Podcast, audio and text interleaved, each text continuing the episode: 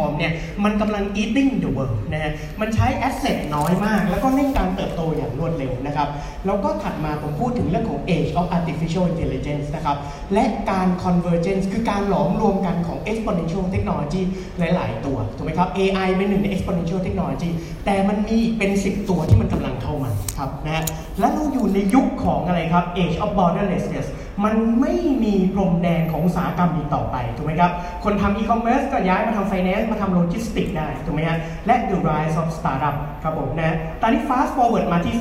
2020 ครับผมนี่คือสิ่งที่เรากำลังอยู่กัน we are entering the end game ครับผมนะฮะสำหรับคนที่ยังไม่เคยดูแนะนำให้อันนี้ดูได้นะครับผมนะฮะ the end game ครับ Dr. Strange บอกว่าไงครับ มันมี 14 ความเป็นไปได้ แต่ there is only one way ครับผมนะฮะโทนี่ we are entering the end game ครับผมนะฮะตุ๊กครับเรามาดูกันครับว่าเป็นอย่างไรนะครับ disruption มันลามไปทั่วทุกที่ครับผมนะความสูงแกนตั้งคืออะไรครับ แกนตั้งนี่คือ level ของ disruption สีของมันคือความเข้มข้น travel media consumer electronic fashion ตอนนี้เราน่าจะอยู่ประมาณตรงนี้ครับผมนะฮะตุกครับ travel ครับผมนะ travel แน่นอนครับ มันเกิดจากอะไร อันดับแรกถูกไหมฮะ คืออะไรครับ ไอ้พวก disruptor อย่าง Airbnb เนี่ยถูกไหมฮะเข้ามา disrupt travel เต็มไปหมดเลยถูกไหมฮะแต่ disruptor ยุคแรกๆ Agoda Expedia พวกนี้ถูกไหมฮะแต่ดูครับ headline เขียนว่าไง Airbnb ครับ beat Expedia in book room night แล้วแล้วการเติบโตของเขาเป็นไงครับ โตขึ้น 40%ปีต่อปีครับบุ๊กรูมเท่าไหร่ครับ 360 ล้านห้องถูกบุ๊กไปแล้วนะครับ นะฮะต่อปี แล้วโอ้ยจริงจริงพวกนี้มันก็จะเจ๊งเขากำไรแล้วครับ ต้นปีนี้ขาดทุนนิดนึงเพราะเร่งการเติบโต เพราะปีหน้าจะทำไมเดียวเขามีเงินสดอยู่ในมือน้อยมากครับ แค่แสนกว่าล้านบาทเองนะนะครับนี่คือยุคแรกครับเขาเรียกว่า demand side disruptor ครับ แต่ครับมันก็จะมีคนบอกฉันจะมา disrupt ไอ้คนที่ disrupt คนอื่นเขาไปอีกที มันคือโอโยครับ โอโยบอกฉันคือ supply side disruptor ครับผมนะ คือเขาเหมือนขายแฟรนไชส์ครับ พี่มีห้องถูกไหมครับ พี่มีตึกว่างๆเนี่ยครับเขาก็เข้าไปอะไรครับ แปลงห้องของพี่แปลงอะไรครับตึกของพี่เนี่ยครับให้เป็นบั d เจ็ตโฮเทลรูมแล้วขึ้นมาขายบนแพลตฟอร์มของ OYO คือเป็นด้าน supply side นี่ออกไหมฮะ valuation 10 billion US ดอลลาร์ครับจะเท่า K-Bank อยู่แล้วนะฮะ ตอนนี้ครับมี 23,000 โรงแรมแล้วนะครับ เป้าหมายของเขามีห้อง 2.5 ล้านห้อง ในห้องนี้นะครับโรงแรมไทยมีโรงแรมไหนมีห้องถึง2.5 ล้านห้องบ้าง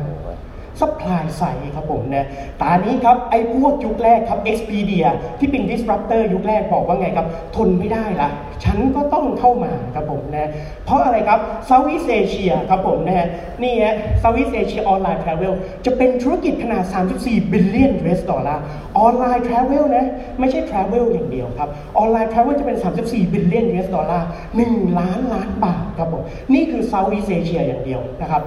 ตุ้มครับ Expedia เลยมาลงทุนธุรกิจ Travel Tech Startup ที่อินโดนีเซีย ชื่อ Traveloka ครับผมนะเราลงทุนได้น้อยมากครับ แค่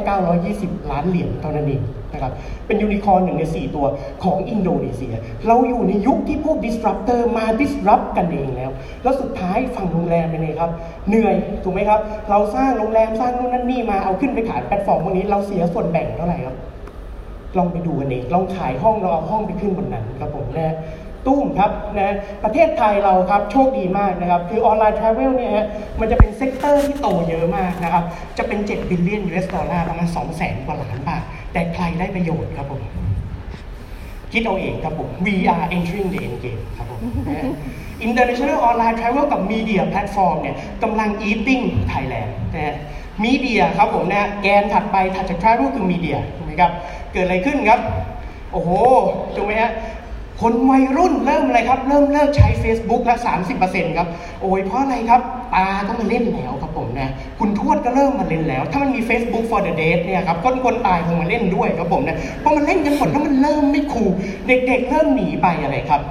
นะแต่น่าเศร้าครับ ทีม don't use Facebook คือเขาไม่ได้ใช้ไม่ได้เช็คมันบ่อยๆแล้ว เดี๋ยวแต่ถ้าเกิดเลิกเล่นเดี๋ยวพ่อก็ตามไป IG ต่อ ถูกไหมอะอะก็ทิ้งไว้ตรงนั้นแหละแต่ไม่โพสต์ครับผมนะ แต่ว่าหนีไม่ได้พ่อแม่อยู่ที่นั่นกลายเป็นอะไรครับ บริการของครอบครัวนะฮะ ตุ๊กครับ ในนี้ใครรู้จัก t ิ k t o k ไหมครับ ถ้าคุณไม่รู้จักไม่เป็นไรครับผมนะ t ิ k t o k ตอนนี้ครับลอนช์ในปี 2017 ครับ เป็นโซเชียลมีเดียที่เน้นทางด้านวิดีโอจากจีนครับ มีผู้ใช้น้อยมาก 500 ล้านคนลอนช์มายังไม่ถึง 2 ปีนะคุณไม่รู้จักไม่เป็นไรครับเพราะ41%ของ TikTok user อายุเท่าผมครับ 16 ถึง 24 ครับผมนะนะฮะไม่ต้องห่วงครับนะฮะพี่ๆที่นี่หลายท่านนี่เป็นมารดาผมได้นะครับเร็วมากนะครับเป็นอย่างนี้ คนใช้น้อยมากครับ TikTok ครับ ใช้แค่วันละ 52 นาทีเอง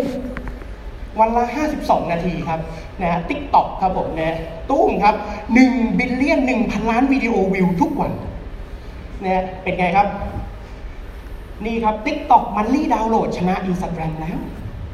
ตูมครับ TikTok ครับผมนะเป็น most download app บน App Store ครับผมนะ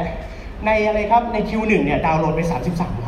าน ตุ้มครับ แล้วมาร์คซักเกอร์เบิร์กเริ่มแบบแล้วสื่อเริ่มบอกว่าอะไรครับเฮ้ยมาร์คซักเกอร์เบิร์กบอกว่าเฮ้ยมันก็เหมือน explore tab บน Instagram แหละของฉัน Instagram เป็นของ Facebook ถูกไหมครับมันเหมือน explore tab เองครับผมนะสื่อทุกคนบอกมาร์คแกเริ่มไม่ get TikTok แล้วเพราะมาร์คอายุเกิน 24แล้วครับผมนะเพราะสมัยเนี้ยคือถ้าเราลงไปเล่นอะคือผมเล่นเนี่ยผมอินมากเลยนะครับพอเข้าไปมันจะเหมือนหลุดเข้าไปอยู่ในสวนสนุกครับผมนะเหมือนเข้าไปในดิสนีย์แลนด์อะเราเล่นดูได้ครับผมนะแต่ผมแนะนำว่าอย่าเล่นครับผมถ้าคุณกลัว คุณจะใช้เวลามากเกินไปนะนี่ครับคือเริ่มเข้ามาแล้ว Facebook เริ่มเพราะว่า Facebook เริ่มไม่ get TikTok ครับผมนี่คือความน่ากลัวนะมันออกโทรศัพท์ของมันด้วยกับ TikTok ครับผมนะเพื่อเปิดโทรศัพท์มาหมื่นกว่าบาทถ้าปุ๊บสวิตช์ขึ้นมาปุ๊บเข้า TikTok ได้ทันทีโอ้โหตุ้มครับรายได้เขาน้อยมากครับ บริษัทสื่อ TikTok ที่เพิ่งก่อตั้งปี 2017 รายได้ครึ่งปี 210,000 ล้านบาทโอ้โหรายได้ครึ่งปี 210,000 ล้านบาทนะครับผมนะครึ่งปีเท่านั้นนะปีนี้นะครับตุ๊บครับ อีกด้านหนึ่งครับสื่อเก่าปรับตัวอย่างไรครับผมนะอย่างนิวยอร์กไทมส์ครับ เน้นอะไรครับ unique high quality content นะครับ แล้วเก็บตังค์เนี่ยครับ1ดอลลาร์ต่อสัปดาห์นะครับผมนะเป็น international content unique high quality ที่คนยินดีจ่ายนะฮะหนึ่งดอลลาร์ต่อสัปดาห์ครับผมนะมีเดียมีอะไรครับ 2017 ครับ CEO ของ Netflix ครับผมนะบอกว่าอะไรครับโอ้ยผมไม่มีคู่แข่งครับ คู่แข่งผมมีแค่คนเดียว คือการนอนหลับครับผมนะคืออะไรครับ ผมต้องแย่งเวลาการนอนหลับเพื่อมาดู Netflix ซึ่งจริงครับผมนะผมดูหลายซีรีส์อย่าง Alter Carbon อย่างไรพวกเนี้ยผมไม่ได้มีอะไรกับ Netflix ทั้งสิ้นนะครับนะคือมันง่วงมากแต่อยากดูให้จบเขาบอกคู่แข่งเขามีแค่อันเดียวครับ คืออะไรครับการนอนหลับ อันนี้เขาพูดในปี 2017 ครับผมนะ Fast Forward 2018 ครับ สงครามโลก streaming war สงครามโลก streaming war ครับผมนะล่าสุดครับเมื่อเช้าเมื่อกี้นี่เลยผมจะเปลี่ยนสไลด์เปลี่ยนไม่ทัน โลกมันเปลี่ยนเร็วขนาดนั้น YouTube Premium เท่าไหร่ครับออก YouTube Premium ขึ้นมา ไม่ต้องดูโฆษณาแล้วผมฟังเพลงอยู่ดีๆอย่างเงี้ยโผล่ขึ้นมาโฆษณาปั้งกำลังจะรักเธออยู่เลยครับผมนะ เพลงเนี่ยพี่หลุยส์จอห์นนี่คิดเอาไว้ไม่ใช่ปุ๊บโฆษณาโผล่มาโอ้โหโคตรเซ็งเลยนะครับนะ YouTube Premium นะครับไม่ต้องมีโฆษณาอีกแล้ว นี่ครับ มี Disney Plus Netflix HBO Max Amazon Prime Hulu ไม่รวมถึงอะไรครับ เว็บอะไรครับ VTV ของ Tencent มีอะไรอีกครับ Local อีกถูกไหม ตู้มฮะแล้วเนื่องจากอะไรครับ คนเนี่ยไป consume วิดีโอกันเยอะนะฮะนี่ฮะอเมซอนครับผมเนี่ยมีผู้ใช้ Amazon Prime ครับที่เป็นเว็บ video streaming ของ Amazon มีผู้ใช้ 40 ล้านคน ตามอะไรครับ Netflix เข้าไปแบบหายใจรดต้นคอ Netflix มี 60 ล้าน อันนี้ในอเมริกาอย่างเดียวนะครับ ตูมครับผม แล้ว library ล่ะ โอ้โห ดูหัวข้อต่างๆครับผม Amazon เนี่ย มีอะไรครับ มีหนัง มีนู่นนั่นนี่ทั้งหมด 17,000 titles มากกว่า Netflix 2 เท่า แล้วมีครบหมดดราม่า e อนเตอร์เทนเมนต์บลาบลาบลาสีแดงคือความเข้มข้นของคอนเทนต์ที่มันอยู่ใน category นั้น Amazon เตรียมอัดกันเต็มๆนะครับแต่แน่นอนครับผม Apple ครับผมนะ Apple is ready to take over your life ครับผม นะนี่คือการโลกเรามันเปลี่ยนไปขนาดมัน disrupt กันแบบไปกันแบบมานะครับ แล้วก็อะไรครับผมนะแต่ Apple ครับยังมีแค่ 3 อันนะครับผมนะมี crime มีไซไฟแล้วก็ดราม่าคอนเทนต์ยังไม่ได้ สุดท้ายเนี่ยคือคือแน่นอน content is king แต่ are you really a king หรืออยู่เป็นแค่หัวหน้าตำบลครับผมนั่นคือสิ่งที่เกิดขึ้นโลก media นะครับ live sport เนี่ยเริ่มมาแล้วนะฮะ Disney Plus ESPN Plus ผมคงไม่อันนี้นะครับ แล้วพอ 2019 Netflix จากตอนแรกบอกว่า ผมมีคู่แข่งแค่เจ้าเดียวคืออะไรครับ การนอนหลับครับ 2019 Netflix biggest competition everything except TV เนี่ยนี่คือสิ่งที่เกิดขึ้นนะนี่คือราคาหุ้น Netflix ครับปาดครับผมนะแต่ดูครับขนาดราคาหุ้นขนาดนี้ PE ratio เท่าไหร่ 92 เท่าเท่านั้นเองครับผม ถูกหรือแพงครับหุ้นค่า PE 92 เท่า แถมคู่แข่งคุณก็มีแค่แอปเปิลมันก็มีแค่พวกนู้นนั้นนี่เองไม่ต้องกลัวมันหลอกซื้อกันเถอะครับผมนะนะ lot of choice ครับผมนะ แต่ทุกอันคุณต้องจ่ายเงินเนี่ยครับสำหรับลูกค้าโดยเฉลี่ยเนี่ยเขาจ่ายเงินซื้อคอนเทนต์โดยรวม ไม่รวมเกมเนี่ย 1.5 เท่าของโมบาย subscription นี้ คุณจะสับสับตะไคร้กันได้หมดไหมภาษาวัยรุ่นรุ่นผมรุ่น generation TikTok เนี่ยเขาเรียกว่าสับตะไคร้ครับผมนะคือคุณจะ subscribe ทุกอย่างไหมไม่มีทางถูกไหมครับเราไม่ต้องพูดถึงเวลาครับผมนะแต่แน่นอนครับคนไทยเราไม่แพ้ชาติใดในโลกครับผมคนไทยเป็นชาติที่ใช้ mobile อินเทอร์เน็ตมากที่สุดในโลกครับผมนะห้าชั่วโมงสิบสามนาทีครับผมนะ นี่ครับทำให้เกิดอะไรขึ้นครับ สมาธิสมัยก่อนของคนเนี่ย12 วินาทีครับ ตอนนี้เหลือ 8 วินาทีครับประคองสมาธิ 9 วินาทีครับผมนะแต่คนไทยเราไม่แพ้ชาติใดในโลกครับผมนะเหลือ 1.7 วินาทีครับผมนะเราสกรอครับผมนะแล้วคุณจะทำโฆษณายังไง คนไทยเนี่ยโฆษณา YouTube เนี่ยครับก่อนจะดูคอนเทนต์ 5 วิเนี่ยเรากดสกิปลำดับปั้งเราชนะโอลิมปิกครับผมนะชนะทีจำกัดทางชีววิทยา เพราะเรามีสมาธิ 1.7วินาทีคุณจะลงโฆษณาอย่างไร แล้วนี่ครับผมนะ share of time spent ครับผมนี่คือรีเสิร์ชของ Google นะครับคืออะไรครับจาก 10%เนี่ยคือวิดีโอเนี่ยครับจาก 10%เป็น20% share of time consume นะครับเวลาที่ใช้บนโมบายครับผมนะเป็นวิดีโอโตขึ้นเป็นไงครับ productivity ครับเพิ่มประสิทธิภาพการทำงานเพิ่มไหมครับ นี่คือความน่าเศร้าขอ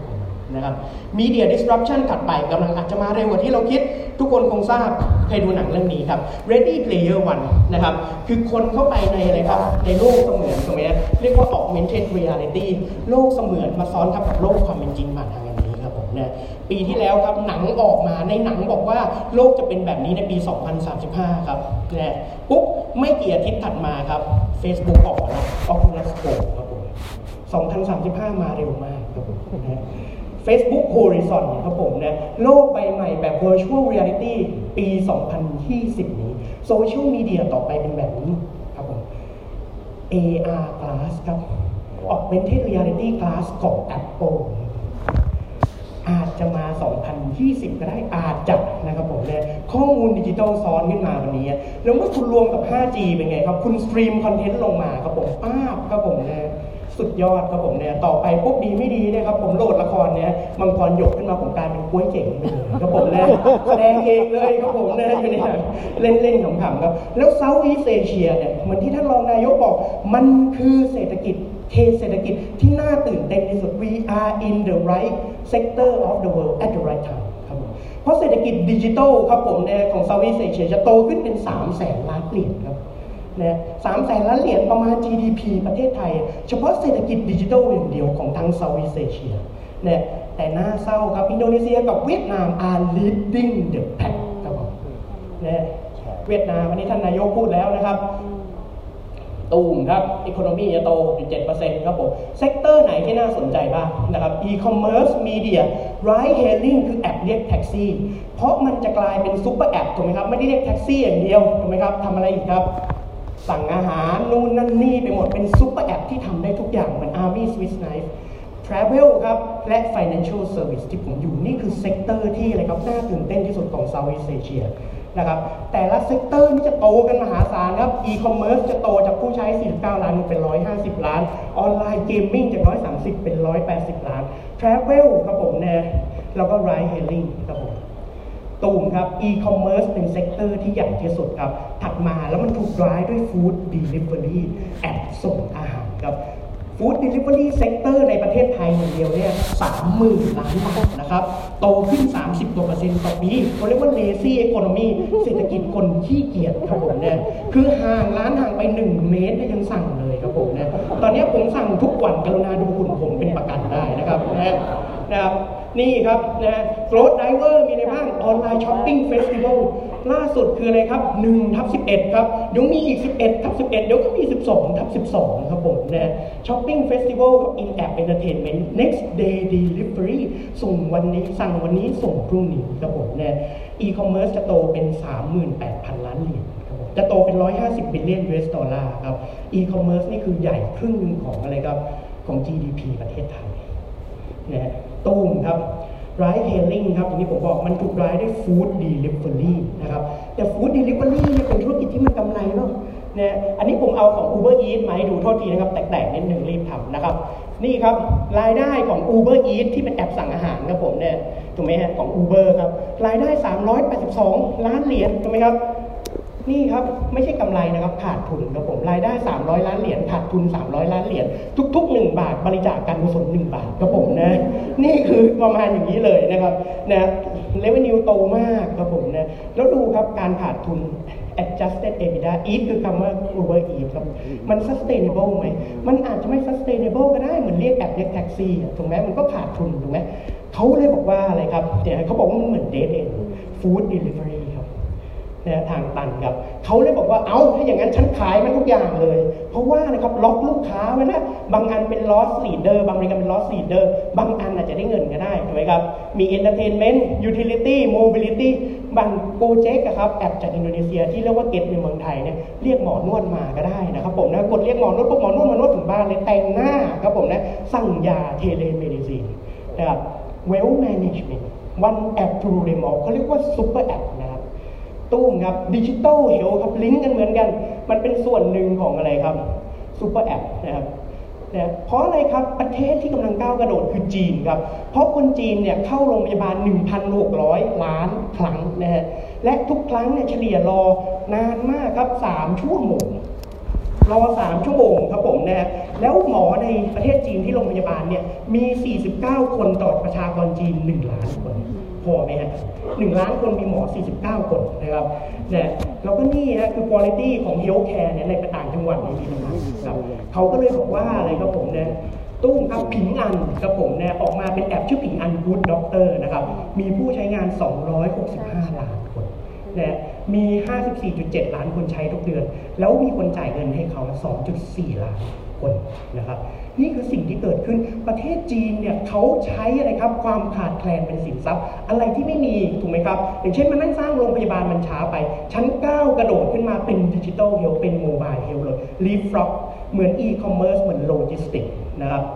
wearable ครับผมนะอีก sector หนึ่งคือ consumer electronic ที่เราใส่บนตัวเราเนี่ยนะ นะอันนี้ครับนะเป็นปัญญาประดิษฐ์ครับที่ใส่บนหูฟังครับผมนะเป็นไงครับใส่บนหูฟังครับแล้วพี่ก็วิ่งวิ่งไปนะครับ เป็นปัญญาประดิษฐ์ที่ move your body ออกมาครับผมเนี่ยพี่คุยกับเขาได้เขาวัดอะไรได้บ้างอัตราการเต้น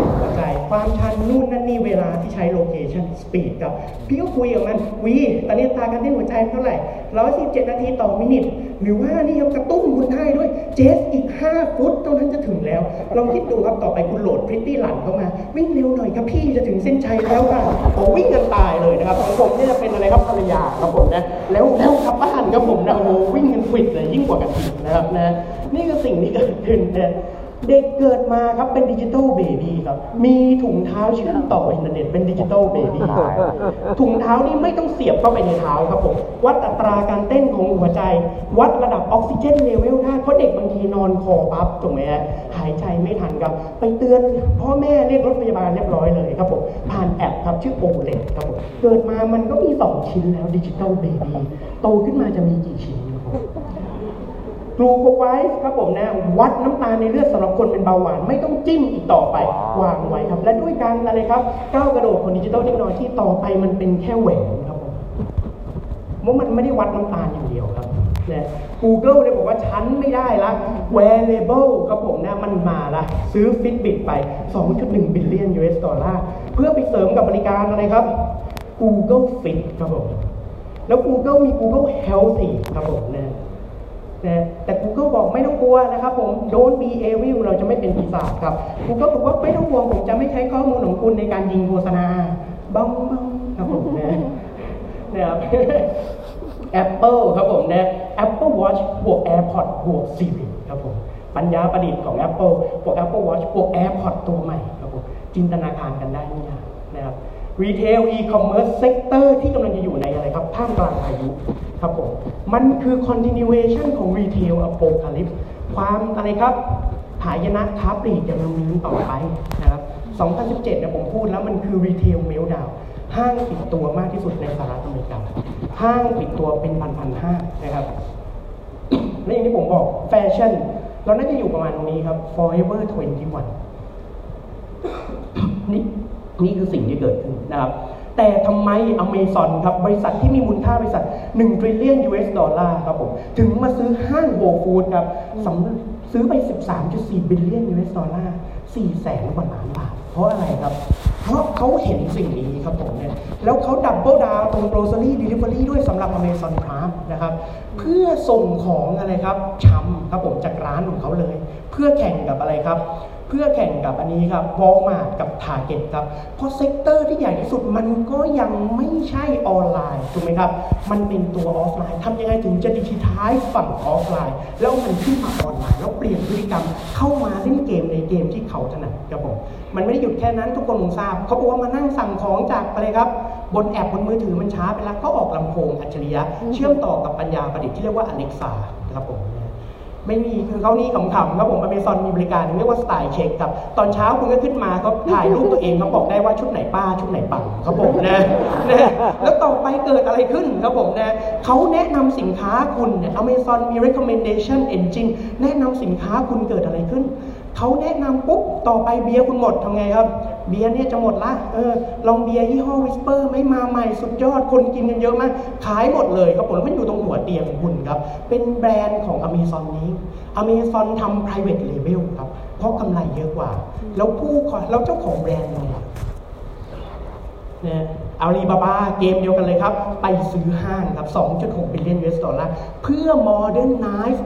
ตัว offline retail เพื่อทำสิ่งที่เรียกว่าครับเขาเรียกว่า new retail ครับผมนะ e-commerce store และโลจิสติกครับผมนะเพื่อสร้าง ecosystem ครับผมเนี่ยเขาบอกว่า omnichannel เนี่ยตายแล้วต่อไปมันคือ harmonize retail เมื่อ customer is the channel นะครับนะผมมีเวลาเหลือ8นาทีขอโทษด้วยนะครับนะ e-commerce ครับ นี่ฮะ vertical e-commerce O2O online to offline entertainment ทำโลจิสติกกับคลาวด์แล้วทำแพลตฟอร์มกับฮาร์ดแวร์ด้วยทำฮาร์ดแวร์ด้วยนะครับนะนะครับแล้วนี่ครับผมไปที่อเมริกาครับผมนะนี่ฮะ delivery vehicle ครับผมนะเป็นรถขับเคลื่อนท่านเองครับ น้องยังงงๆนิดหนึ่งนะครับผมเนี่ยอันนี้คือผมเดินไปยังตกใจเลยนะครับ น้องก็ดูตกใจผมเช่นเดียวกันครับผมเนี่ยมาเมืองไทยเนี่ยอาจจะหายทั้งของทั้งอันนี้ครับแล้วก็แล้วก็จะเจอฟุตบาทของเมืองไทยครับผมนะไม่ต้องกลัวครับไม่ต้องกลัวถูกดิสรับนะครับผมเนี่ยไปเจอฟุตบาทแป๊บเดียวผมข้างหน้าเนี่ยเรียบร้อยแล้วครับน้ำท่วมเป็นไงครับผมนะมันต้องมีเรือด้วยแน่นอนครับผมนะและนี่คือสิ่งที่เกิดขึ้น Amazon Prime Air ครับโดรนส่งของ Autonomous Delivery Network นะครับตุ้มครับแล้ว UPS เพิ่งได้ใบอนุญาตจากอะไรครับโอ้โห Federal Aviation Agency ครับผมนะหน่วยงานอนุญาตด้านการบินของสหรัฐครับ ให้ fly as many delivery drone as it wants ครับผมแต่ยังส่ง use case หลักยังเป็นการส่งยาภายในแคมปัสของโรงพยาบาลอยู่นะครับนะเป็น safe secure environment นะครับตูมครับจีนให้ไลเซนส์เรียบร้อยแล้วเขาให้ 4 เมืองครับผมนะในการส่งอะไรครับของผ่านโดรนครับผม นี่คือโลกที่เปลี่ยนไปแล้วมันไม่ใช่แค่นั้นครับอาลีบาบาบอกครับ e-commerce ครับ ฉันมาสร้างอีก ecosystem หนึ่งทางด้านการเงินทำอะไรครับเขามี Data มหาศาลถูกไหมครับทำ credit score ทำ lending ทำ wealth management ทำ internet bank แล้ว sector ถัดไปจาก financial service คืออะไรครับที่ผมบอก insurance ครับผมในกราฟของผมนะ Insurance เองนะครับ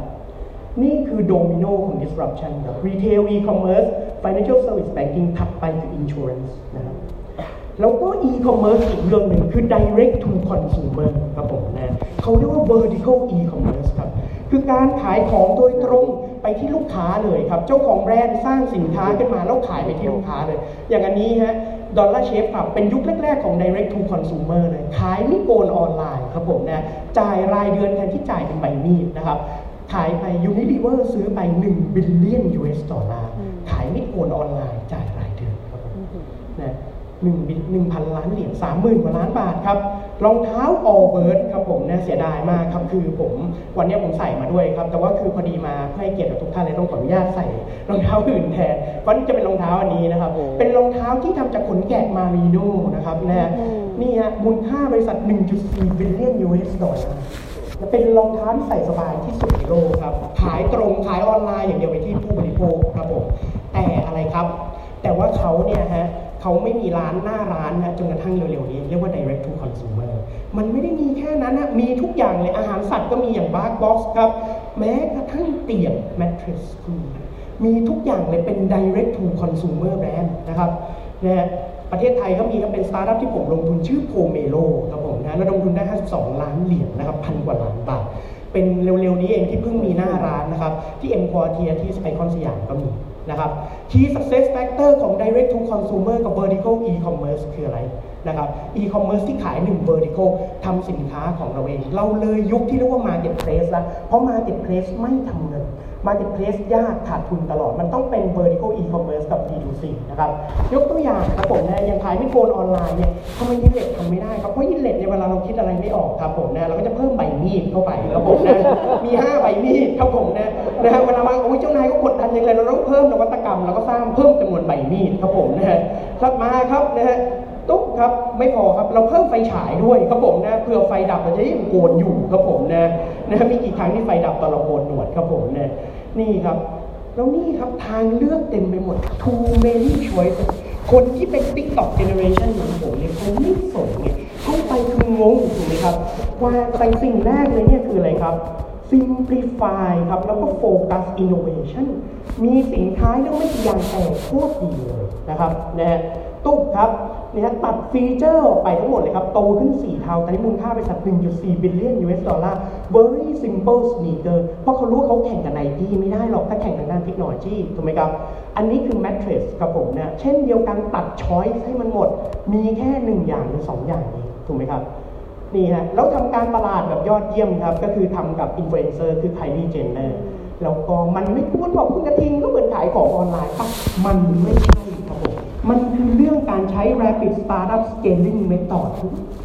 นะไอ้คำว่า rapid startup scaling มันคืออะไรคุณกระทิงเป็น buzzword หรือเปล่าเป็นคำสวยหรู มันไม่ใช่ครับผมนะทุกทุกวันไอ้คนที่มัน run พวกนี้ฮะนะทุกทุกวันนะครับ เขาจะได้ข้อมูลเนี่ยนะแบบ near real-time ครับนี่คือตัวชี้วัดรายวันครับผมนะผมรู้หมด net merchandising value เท่าไหร่ revenue แต่ละอันเท่าไหร่ seller order เท่าไหร่ item per basket เท่าไหร่ item sold after return เท่าไหร่มีกี่ SKU แต่ละ SKU ที่มีวิวอะมากกว่า 50 วิวเท่าไหร่ ผมรู้กำไรต่อชิ้นครับผมนะผมรู้ profit contribution กำไรขั้นที่หนึ่ง ผมรู้กำไรขั้นที่สองผมรู้กำไรขั้นที่สามเท่าไหร่นะครับแล้วก็อะไรครับไม่ได้อยู่แค่นั้นนะผมรู้อะไรอีกครับเนะผมรู้นี่ฮะ new customer เท่าไหร่อันนี้เท่าไหร่ผมรู้ customer acquisition cost ต่อ basket size เท่าไหร่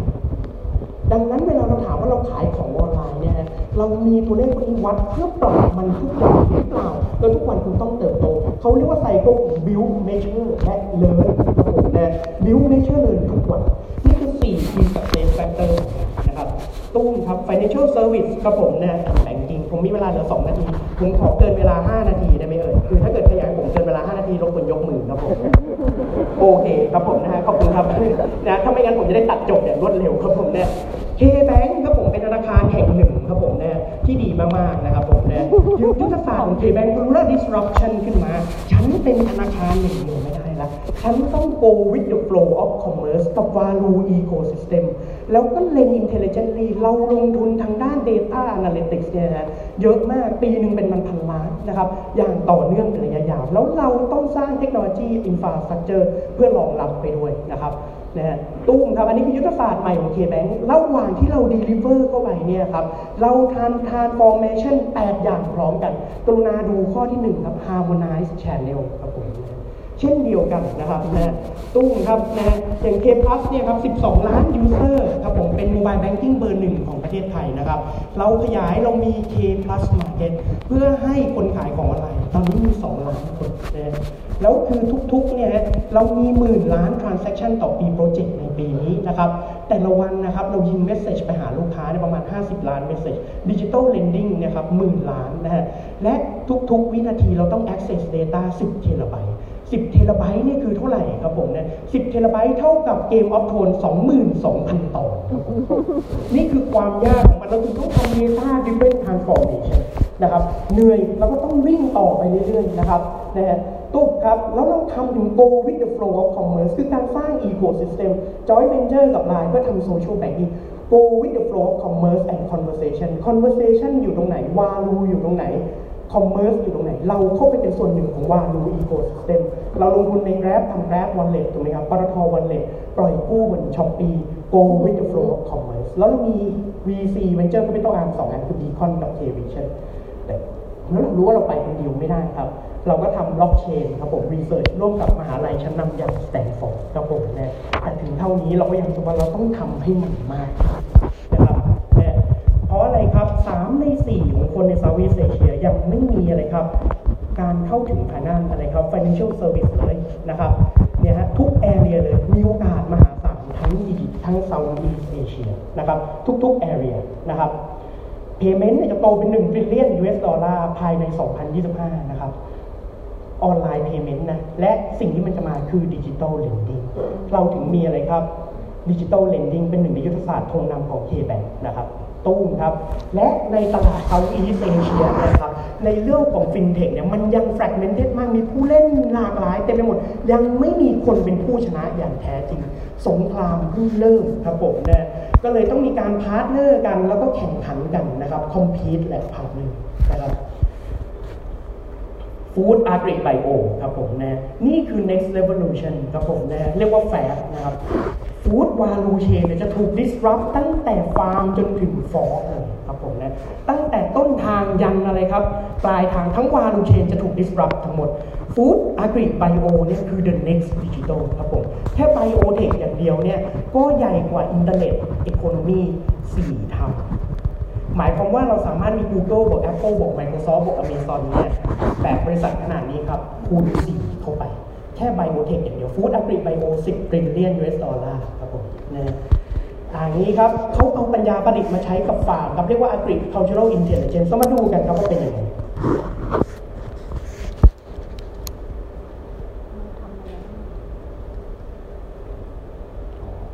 อันนี้แขนเก็บอันนี้ครับ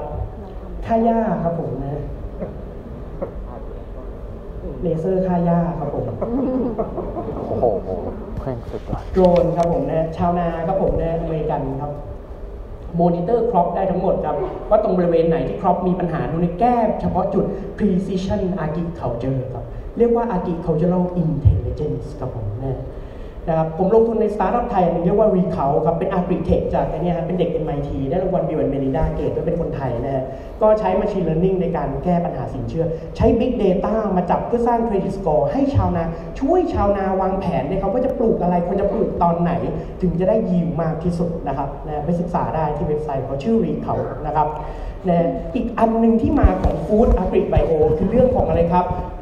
plant based protein คือโปรตีนที่ทำจากพืช เพราะธุรกิจอาหารสัตว์เนี่ย1.7 trillion US ดอลลาร์ครับผมใหญ่มากครับ อันนี้ครับอย่างยกตัวอย่างครับ Impossible Burger นี่ผมไปทานมาได้ตัวเองนะครับผมนะรสชาตินะครับเป็นเบอร์เกอร์ที่ทำจากพืชครับเคี้ยวก็ไปปุ๊บเลือดก็ไหลออกมาเลยครับ เลือดนี่ทำเป็น heme นะครับเป็นสารสกัดจากพืชเช่นเดียวกันนะครับรสชาติใกล้เคียงยังไม่ถึงขนาดนั้นนะครับ เพราะอะไรครับ สิ่งหนึ่งที่ผู้บริโภคยุคใหม่เนี่ยต้องการบริโภคมันคือเรื่องของรักธรรมชาติด้วย เพราะแพนเบสโปรตีนพวกนี้ครับ ใช้น้ำน้อยลง 74%ครับ ปล่อยก๊าซคาร์บอนไดออกไซด์น้อยกว่าเลี้ยงสัตว์ 87%แล้วก็ใช้พื้นที่น้อยกว่า 95%ครับผมนะแล้วไม่ต้องมาฆ่าน้ำหัวฆ่าน้องกระดิ่งด้วยนะครับนะฮะปล่อยแก๊สเนี่ยอันนี้ครับไส้กรอกครับผมเนี่ยทำจากพืชครับผมเนี่ย นี่ครับ แล้วพิยอนมีไอ้เมื่อกี้ครับ ขึ้นเข้าตลาดหลักทรัพย์ไปหุ้นโต 734%ครับผมเนี่ยนี่ครับแจ็คฟรุตครับผมนะฮะอกไก่บาร์บีคิวทำจากขนุนครับผมเนี่ย wow นะครับ synthetic food ครับ ผมจะตรงเวลาไม่ต้องห่วงครับ synthetic food ครับนะนี่ครับนะ คือวิสกี้ไวน์ครับต่อไปเราไม่ต้องมานั่งบ่ม Dom Pérignon อะไรกัน 30 ปีแล้ว เขาเอาอะไรครับเอาไวน์พวกนี้มาเข้าเครื่องสแกนโมเลกุลครับ เพื่อแยกออกมาแล้วใช้สารธรรมชาติสร้างทำซ้ำในหนึ่งวันครับผมนะบริษัทชื่ออันนี้ครับ Endless West ครับ อันนี้ผมไปนั่งครับ กรุณาดูหน้าเดาได้ว่าเมาหรือเปล่านะครับนะนะข้างซ้ายนี่เป็นแลบนะครับ sommelier เขาครับ นั่งทำทีละอันทีละอันเลยนะครับ สร้างไวน์ทีละโมเลกุล ตู้มครับ บริษัทเขาออกตัวสินค้าตัวแรกนะครับ ชื่อ Glyph ครับผมนะ เป็น first molecular whiskey ครับผมนะ แล้วนี่ครับผมนะทำอันนี้ครับ blind test ขึ้นมา consumer preference สูงกว่ายี่ห้ออื่นรสชาติแยกไม่ออกครับผม blind test ครับผมเนี่ยคนจะซื้อแน่นอนนะครับ คือเท่าไหร่50%ครับผมนะแล้วกระบวนการเนี้ยทำซ้ำเอาไปสร้างอะไรครับ กาแฟหรือช็อกโกแลตก็ได้ เรารักโลกด้วยครับ เพราะลดอะไรครับ ลดน้ำใช้การใช้น้ำลง 25% 25 เท่า ลด CO2 emission 4เท่า ลด CO2 เนี่ยนะฮะถ้าเป็นวิสกี้นี่27เท่า construction ครับผมสุดท้ายแล้วนะฮะเนี่ย 3D printer ทุกคนคงทราบแล้วดูไบตั้งเป้าตัวเองจะเป็นอะไรครับ เป็นเจ้าและเป็นศูนย์กลางแห่ง 3D printer ครับเขาปริ้นตึกออกมาเนี่ยครับใช้เวลา 17 วันแล้วสร้างใน 48 ชั่วโมงครับเนี่ยแล้วเขาบอกว่า 1 ใน 4 ของตึกในดูไบครับ จะถูกสร้างด้วย 3D printer เครื่องพิมพ์3มิติครับผมภายใน 2025ดีเลยบอกครับผมนะเดี๋ยวปัญหาที่ทำก็การสร้างกำแพงใช่ไหมเดี๋ยวผมจะทำให้ครับผมนะ โดยใช้ 3D printer นะครับทำบอกคำๆนะครับ และ AI and quantum computing นะครับ Google บอกแล้วคอมพิวเตอร์ที่เร็วกว่าซูเปอร์คอมพิวเตอร์ดั้งเดิมเป็นหมื่นๆเป็นล้านๆ เท่านะครับ เป็น Google บอกว่าฉันถึง breakthrough แล้วครับผมนะควอนตัมคอมพิวเตอร์ถูกไหมครับ AI ถูกไหมครับ และ Data จำนวนมหาศาลเข้ามา บวกกับ 5G ครับผม บวกอะไรครับ augmented reality เราคิดดูว่าโลกเราจะเปลี่ยนไปยังไงในอีก 5 ปีหน้านะครับ Microsoft บอกว่าทำเป็นควอนตัมคอมพิวเตอร์อยู่ที่คลาวด์เพื่อให้คนสามารถใช้ผ่าน Microsoft Azure ได้นะครับ แล้วจีนกำลังตามสหรัฐมาครับผมนะเปรียบเทียบกันครับ ข้อได้เปรียบ advantage กับ quantity เสมอกันนะครับ depth ความลึกจีนชนะ quality สหรัฐจีนชนะ diversity สหรัฐจีนชนะ access จีนชนะ ทางด้าน AI ครับเขาแข่งกันอยู่สองโลกครับผมสองประเทศครับผมเนี่ยนี่ครับ ผมถึงบอกว่า we are entering the end game ครับผม2020ถึง2025 วันนี้เนี่ยครับเราทำธุรกิจกันแบบ คือวันนี้ผมถึงอยากบอกทุกคนว่าตอน 2016 เมสเซจเดียวกัน แต่ไม่มีอะไรครับ ไม่มี emergency call to action ปกติเขาบอกว่าอะไรครับ คุณต้องมี sense of urgency วันนี้ผมบอกว่าคุณต้องมี sense of emergency คุณต้องลุกขึ้นมาแล้วล่ะนะครับผมนะสิ่งแรกก็คือโลกมันเปลี่ยนไปทุกขนาดเนี้ยคือคุณเป็นพนักงานบริษัทย้ายไปธุรกิจไหนมันก็เหมือนกันครับผมนะและสองก็คือเรื่องของอะไรครับ คุณต้องลุกขึ้นมา innovation คือสิ่งที่สำคัญ และจำไว้เสมอครับ innovation มันมีเกิดได้เสมอ อุตสาหกรรม travel เห็นไหม Airbnb อยู่เฉยๆ ก็มีโอโย มีนู่นนั่นนี่โผล่ขึ้นมา แม้กระทั่งใจกลางของพายุแห่งการ disruption มันมีโอกาสให้คุณเสมอ แต่ผมบอกเลยว่าอีก 5 ปีข้างหน้าทำธุรกิจจะยากขึ้นเหนื่อยขึ้น ด้านบนเราก็ถูกกด ด้านข้างเราก็ถูกกด ด้านล่างประเทศอื่นๆ ก็กำลังจะขึ้นมา แต่ว่าวันนี้ผมอยากบอกทุกคนว่าอะไรครับ ผมมายืนอยู่ตรงเนี้ยผมกลับมาประเทศไทยซิลิคอนวาเลย์เพราะผมคิดว่าประเทศไทยมันยังมีโอกาสมันยังมีข้อได้เปรียบอีกเยอะ แต่เราไม่สามารถ sitting on our laurel ยืนอยู่บนสินทรัพย์ที่มันมี เพราะเราอยู่มาเนี่ยของมันอยู่รอบตัวไปหมดเรายังสบาย วันนี้เราแข่งด้วยเกมเดิมไม่ได้ เราต้องลุกขึ้นมา เพราะว่าวันนี้ผมบอกว่า we are entering the end game ถ้าเราไม่สู้ เราไม่ผนึกกำลังกัน เราไม่ออกจากประเทศไทยไปทำธุรกิจที่อื่นขายของเขากลับเนี่ยครับ ไม่สู้ถึงสิ้นชาผมบอกว่าอย่างนี้ก็แล้วกัน วันนี้ผมอยากชวนคนไทยทุกคน เรายังทำได้เรายังมีโอกาส เรามีข้อได้เปรียบอีกเยอะ แต่วันนี้ is emergency ไฟไหม้บ้าน is burning our country ทุกคนต้องลุกขึ้นมา และผมเชื่อว่า 2025 ประชาชาติคงเชิญผมมา แล้ววันนั้นเรามาฉลองด้วยกันว่าเราไม่ใช่แค่ survive แต่ we will try and will be successful เพราะเราคือทีม Thailand and we will win ขอบคุณทุกคนครับ ขอบคุณคุณเริงโลดคุณผลนะครับประธานกสิกร Business Technology Group KPMG ทุกครั้งที่เห็นคุณกระทิงพูดทีไร